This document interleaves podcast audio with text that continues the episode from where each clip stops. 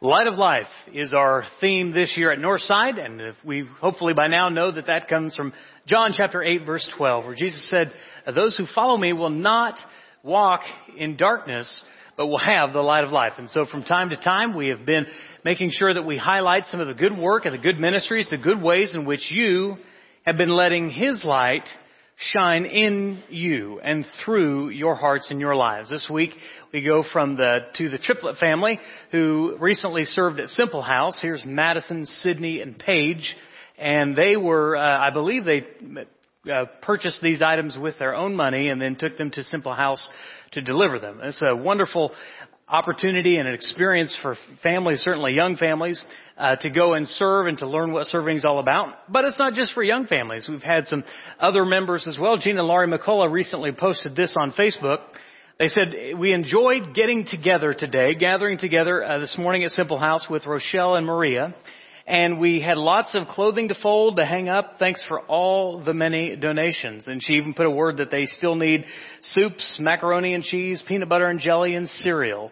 So there's lots of ways to get involved. In fact, I think there was quite a donation left uh, in the bins this morning. So thank you for that. Thank you for your connecting to Simple House. If you don't know, that's a ministry that provides for the poor and the homeless here in town. They, the Riverwalk Church of Christ runs that operation, but they're always in need of, of help, be it people or uh, food items. So thank you to those of you who volunteered. Keep doing that. And uh, thanks for getting your kiddos involved, triplets. We really appreciate that. It's a great example uh, for all of us uh, to remember. Perhaps you have heard or prayed the prayer that goes something like this. Lord, I have had such a good day and so far I have not uh, said any bad words. I haven't been greedy or selfish or nasty or self-indulgent. I haven't watched anything I shouldn't have. I haven't said anything I shouldn't have. Uh, it's been a very good day, Lord, and I, I'm thankful for that. But Lord, here in just a minute, I'm going to get out of bed.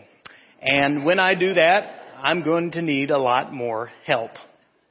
Well, most, of us can probably relate to a feeling like that, understanding as we go to God in prayer uh, just how insufficient we are most of the time. I'm very excited because today we start a new series called Call Out and it's uh, an entire series based on prayer. Now, I, I, certainly understand being a minister at a church that we are a people who believe in prayer. But it's always good to be reminded of the ways in which we can pray and the purpose of our prayer life. You know, the, the church today is not just a believer in prayer. It's part of our DNA. If you want to say it's part of our legacy as a people. Uh, if you turn to the book of Acts, you can just, in a cursory reading, you can see how dedicated and devoted and intentional they were about their prayer life.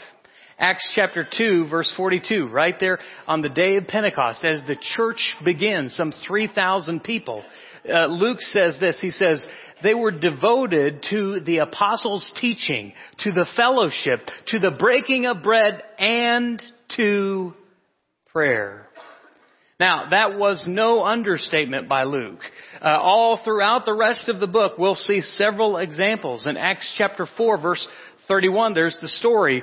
Peter getting in trouble, getting arrested, going to prison.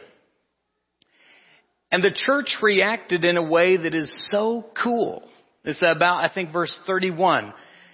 We're told that after they prayed, I'm sorry, the Peter story is Acts chapter 12. I jumped over one.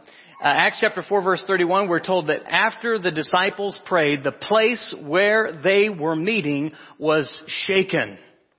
And they were all filled with the Holy Spirit and spoke the word of God boldly. The, the church began with prayer and it was there that they really found their foundations.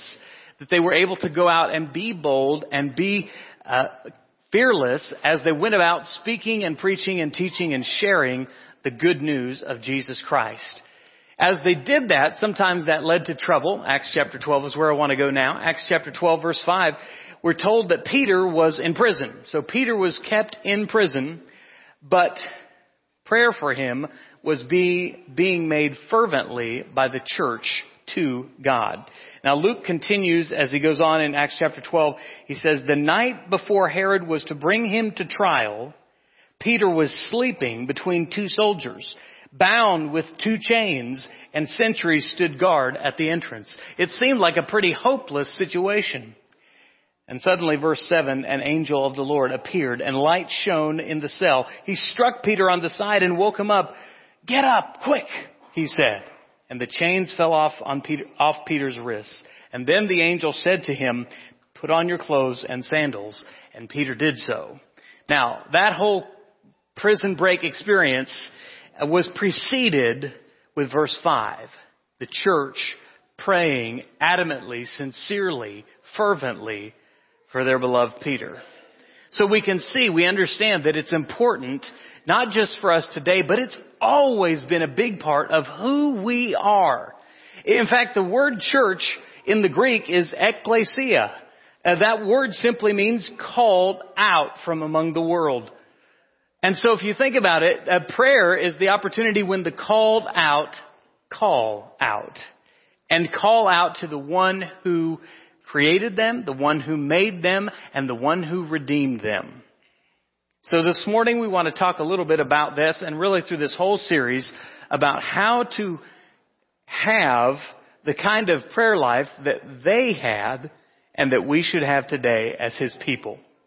I want to ask you several questions as we begin this series, as we kind of lay the foundation for what we're talking about through these next six weeks. Uh, first, when do you pray? You can pray at different times, obviously. Are you a, an early morning prayer? Uh, I know some people, that's the first thing they do. Before they check their phone, before they get out of bed, you know, praying about all those things that they might have to face later on. Uh, it's the very first. It's reactive. It's instinctive. Roy Helm will tell me, I'm sure he's told some of you, he'll say, I'm praying for you. And I, and I, he'll tell me his whole routine. He gets up, he gets his coffee, he goes through uh, several things and then he pulls out his prayer list. And if you're on that list, you're prepared to be blessed. Uh, Roy's is, is a faithful and fervent prayer. But you don't have to just pray in the morning. Some people like to do that first thing. Some people are, are late night prayers. You know, they, they come to the end of the day and that's sort of their sort of pre-bedtime routine and they go through the day and they think about what's happened and they, and they go through the list, a checklist of sorts and, and they lay those things before God, both the blessings and the struggles. Well, that's okay. Uh, you can pray in the morning, the evening, at night, all through the night. It really doesn't matter as much when you pray you think about like your own family. I would imagine there are times that you pray all together, maybe at the mealtime. Uh, for the Levering family, that's the evening meal. That's the one where we're most often all together. And we most always are there together and we'll pray together.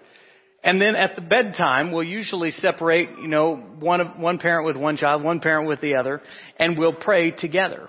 We're still praying together, we just do it at separate times as a spiritual family, we do the same thing. We come here and we pray. We've been led in prayer several times this morning already. That's a good thing. Thank you to those of you who have helped us focus our minds in prayer. But that's not the only time.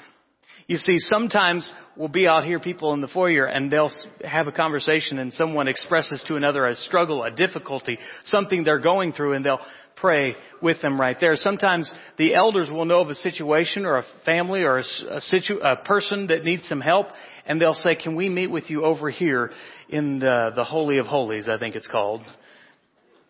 The elder's office. Or sometimes, sometimes the elders don't do it in the office. They'll, they'll go out and meet people in their homes or go to a hospital. That, it happens there too. You see, the family can com- pray collectively together, but we can also pray individually together. I'll never forget several years ago, and you won't forget it either, Joshua Oakley when he was awaiting a new heart. And the situation got very dire.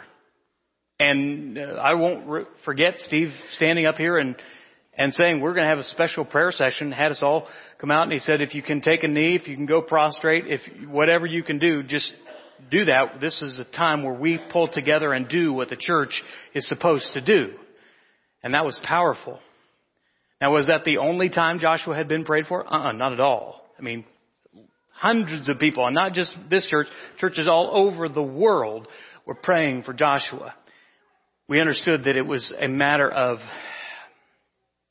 not when you pray, but the one to whom you pray that makes the difference. Secondly, I want to ask you, how do you pray? The Bible has several different illustrations and examples of people of faith who prayed in different postures. Uh, when, when you pray, do you pray, you bow like Abraham? Abraham was a powerful man. He had been successful in many ways. There were lots of servants who bowed their knee to Abraham. But when it came time to, to addressing his maker, it was Abraham's knee that took the bow because he respected and adored God that much. Do you pray out loud like David in Psalm 86? God, hear my prayer. Listen to my plea for mercy. He prayed with all of his heart as a man after God's own heart. But then there's a story of Hannah, who was a fervent believer in Jesus Christ, a fervent believer in God. And all she did was pray silently. You see, both were passionate, both were sincere, two different ways of praying. Do you pray like Daniel, where you kneel in front of that window for all to see, knowing what it would cost you, and pray just as you had always done? Do you pray like Nehemiah as he struggled with the rebuilding and he, and he faced many challenges and difficulties and he sat in prayer? Or do you stand like Job after everything had been lost and he stood before the Lord and he said, the Lord gives and the Lord takes away. Blessed be the name of the Lord. Perhaps you pray with hands outstretched and uplifted like Moses did. So much so that in one particular battle, he needed a little help. And that as long as his hands were uplifted in prayer, they were winning the battle. We're told in the New Testament Paul said, I want men everywhere to lift up holy hands in prayer. That was the Jewish style of prayer, especially in a public way. Or maybe you pray like John did when he had the vision, completely, totally prostrate. How is it? What is your position of prayer? How do you pray? That the posture of your body is not nearly as important as the posture of your heart. The Bible tells us many different postures of the body, but what matters is the posture of the heart toward God. Now probably what could potentially be the longest part of the sermon, what do you pray for? You'll have to forgive me because I didn't want to list every possible thing, so I just sort of categorized this and maybe you can relate to some of these categories. First, you pray for help, for deliverance. Psalm 34 verse 17, the scripture says, when the righteous cry for help, the Lord hears and he delivers them from all of their troubles.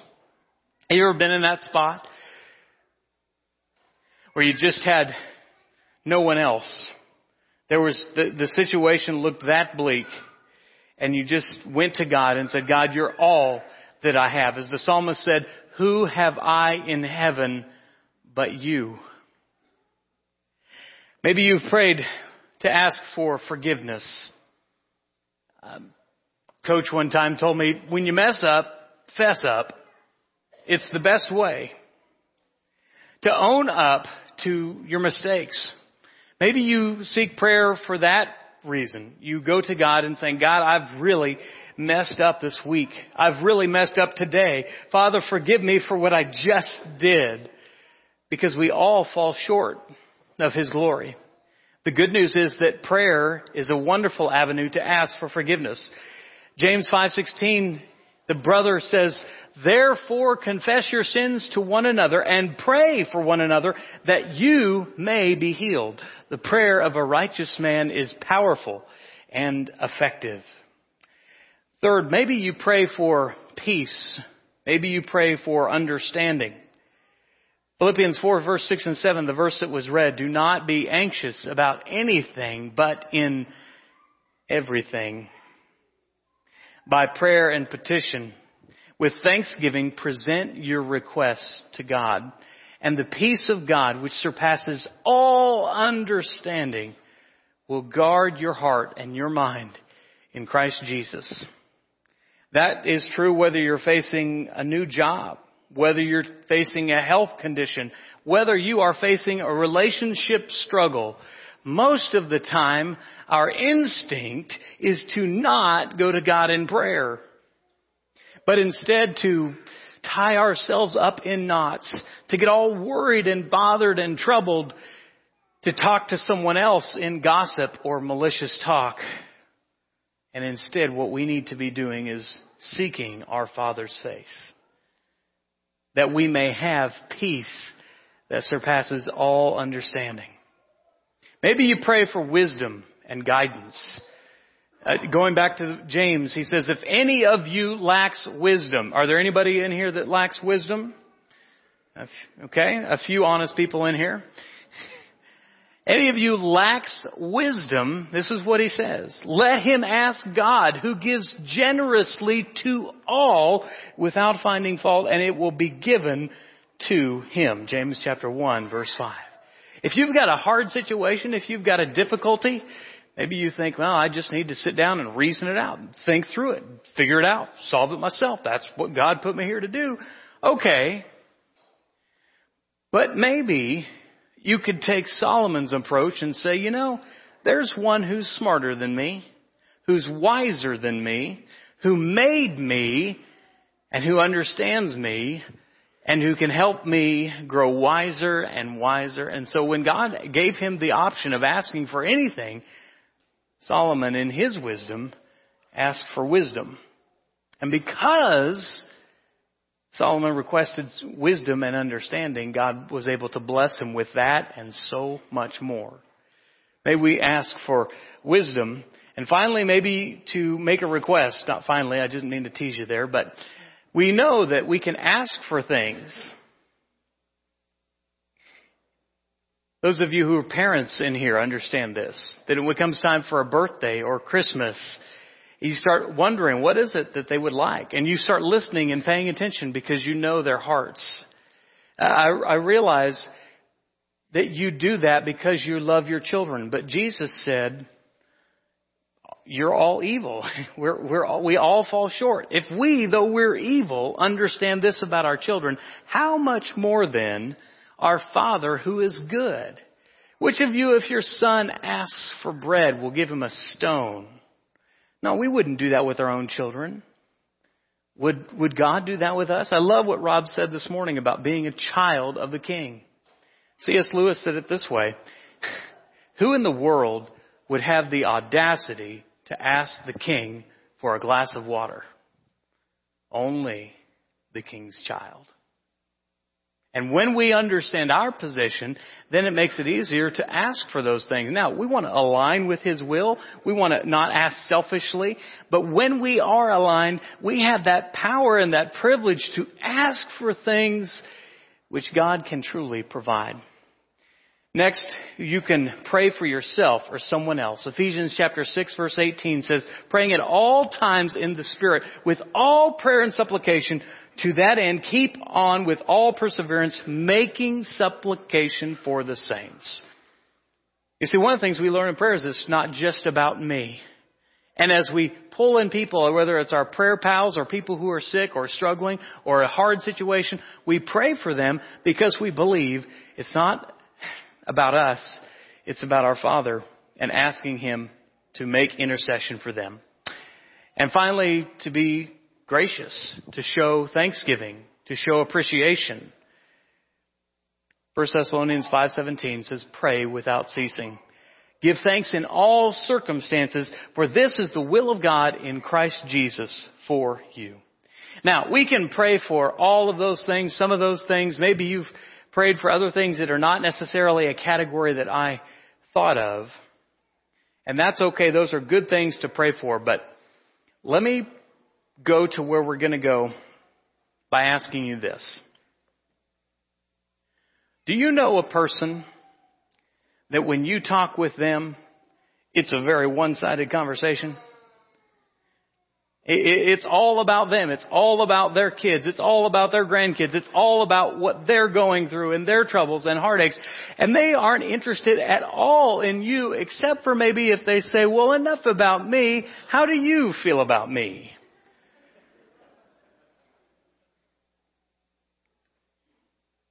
We understand that. In your prayer life, are you that kind of friend with God? Is it all about you? All about what you want? Do you have any concern for what God wants?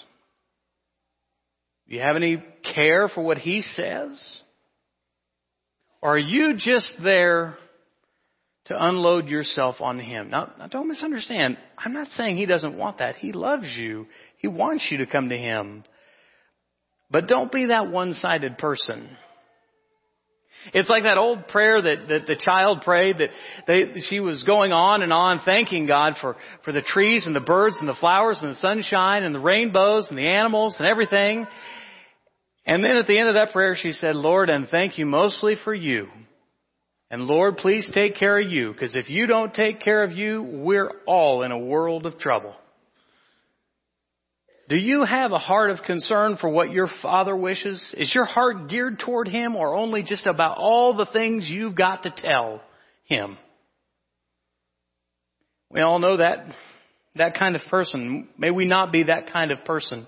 May we not be the kind of person, and you know this person as well, that they, they're coming right up to you and you can only think in your mind, oh great. What do they want? Oh great. Here they come again. Whether it's that boss at work, he, he only wants to come to you when he has a project for you to do. Whether it's that friend who only wants to talk to you when they can borrow something from you. Are you that way with God? Do you only come to Him when you need something? May we not be that way with God. May we have a heart that's geared toward Him.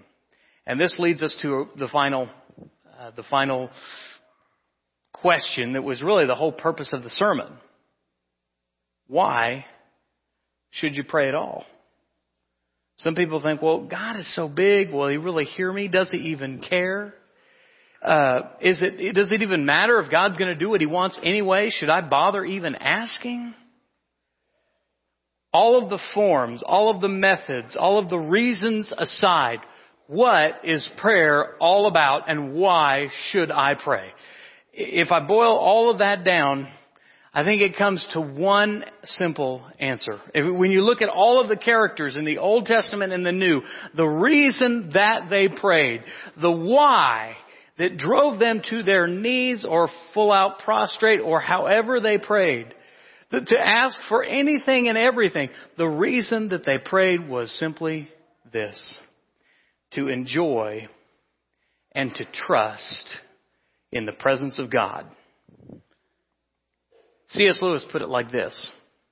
God designed the human machine to run on himself.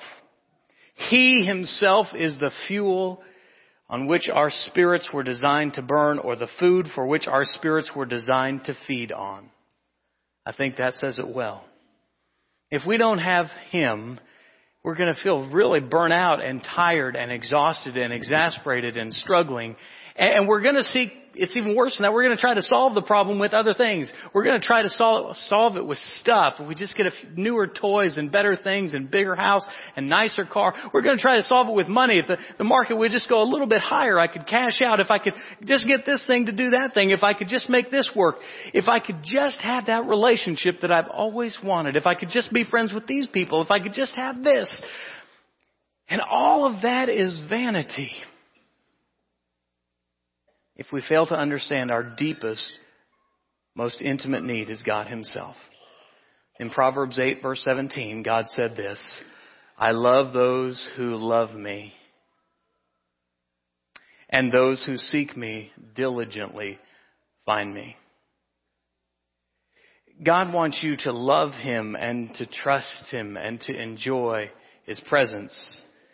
Jesus said, if you abide in me and I in you. My words abide in you. Ask whatever you wish and it will be done for you. See, we, we, we focus on the ask whatever you wish and it'll be done, like God's some sort of ATM, I just type in the code, or God's some sort of genie, I just rub the lamp, or God's some sort of Santa Claus, if I just behave enough from November to December, He will give me exactly what I want. And God's not that way at all. God wants us to love Him and He wants us to abide with Him through His Son. May we not forget that prayer is less about asking for someone, from someone and more about enjoying someone. Do you enjoy the presence of God? Are you there just to get stuff from Him? Are you there just when you need something from Him? Your prayer life should be more relational than transactional. I'm not saying don't ask for things. I'm not saying don't pray for situations. But at the heart of it, prayer is about this. Do you enjoy and, pr- and trust the presence of your Maker? James puts it this way in James chapter 4 verse 8. He says, Draw near to God, and He will draw near to you. May we draw close to His presence. May we seek out His affection. May we desire His heart like He desires ours. Well, that all sounds pretty good. Uh, let me give you four suggestions on how you can approach this as we do this this week. First, present yourself to God. Uh, when I teach Tyler and Grace how to pray, I give them two rules. See if I can get his attention here. Um, when I say to pray to God, I say there's two things you have to be. You have to be sincere and reverent. The first is what we're talking about sincerity. Present yourself to God. No pretense. I know we learn how to pray by listening to other people pray. But it took me half of my Christian life to figure out what Guy Garden Directus meant. I'd never, I'd never used that phrase. I heard other people use that phrase. And so when I pray, I would just put it all together. Guy Garden Directus. Well, that wasn't praying. That was repeating. That was me trying to pray using someone else's voice. And God wants you to pray using your voice. I, I'm looking over in this direction because normally, for many years, Huey Jennings was sitting in this area. And many years before that, when he would lead a public prayer, he would come up to a podium like this, and he would, before he would start, he would say, all right, now y'all, let's do some praying. And then he'd lead us in his prayer. Now, even when I did it just then, it felt awkward and fake because it wasn't my voice. Uh, you've got to figure out how to use your voice. Not just how you hear other people pray and not just what you hear other people pray for. Present yourself to God. He created you. He knits you together and He wants you when you talk to Him. So don't try to be someone else. Pray with your heart and your voice. Number two, attend your thoughts of God. And this is where the second thing, be reverent. You need to understand that God is not on the same level as you. That, that, He has reached down from heaven to earth, but He is still the holy, almighty, all-powerful, all-knowing God of heaven and earth. And when you step into His presence, the first time that we ever experienced that firsthand, I am, I just believe we'll just be sit there in silence for a million years, stunned by the power and the majesty and the glory of His presence. Isaiah stepped into that presence in Isaiah chapter 6. And as he looked into heaven's throne room and he saw the creatures surrounding the throne crying, holy, holy, holy. And as he saw the presence of God, he was simply overwhelmed. He said, I'm a man of unclean lips and a, a, from a people of unclean lips. May we remember who God is. That, that He is not just the little man upstairs. That phrase drives me crazy. He is not just the little man upstairs. He's not some cute little troll for you to put on a shelf. He is Almighty God. So may we not just present ourselves to God, but may we also attend to our thoughts of God.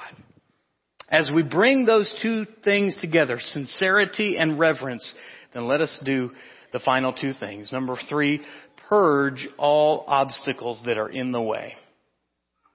What is the thing that keeps getting in the way of God? What is the stuff that's cluttering your heart? What are the distractions in your environment? I know some people like to practice this quiet time. You know, they, they get to a place where they're by themselves and they have time alone with God. They, the teens did that at teen camp, I believe, this year. They had time alone with God. And they separated away from all distractions to focus on Him. Well, the distractions can be external and internal, so we have to purge both of them to the best of our ability.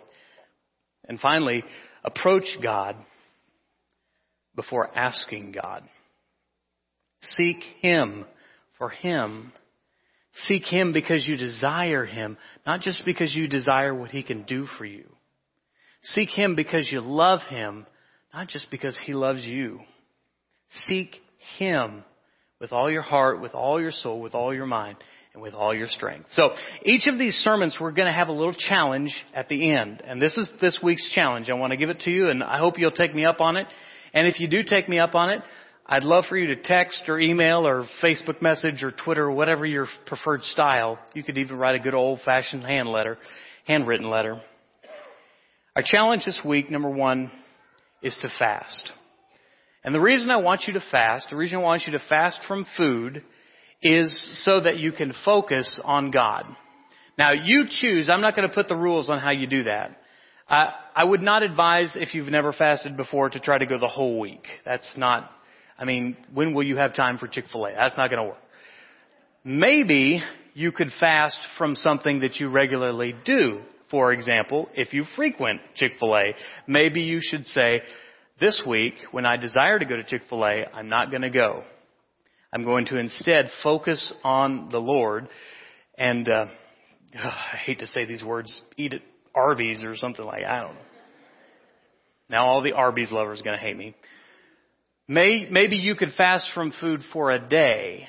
Maybe you could fast from a specific meal. However you do that, I want to ask you to pull away from something that our bodies need to focus on that which our soul needs. And I'd love to hear from you if you take me up on this challenge.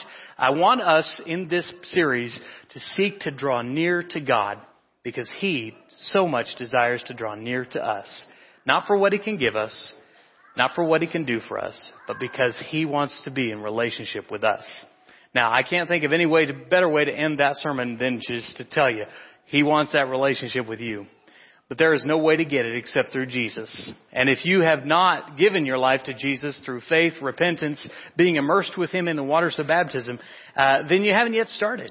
And if you're ready to take that first step, uh, we'd like you to come forward this morning, and we'll help gladly help you with that.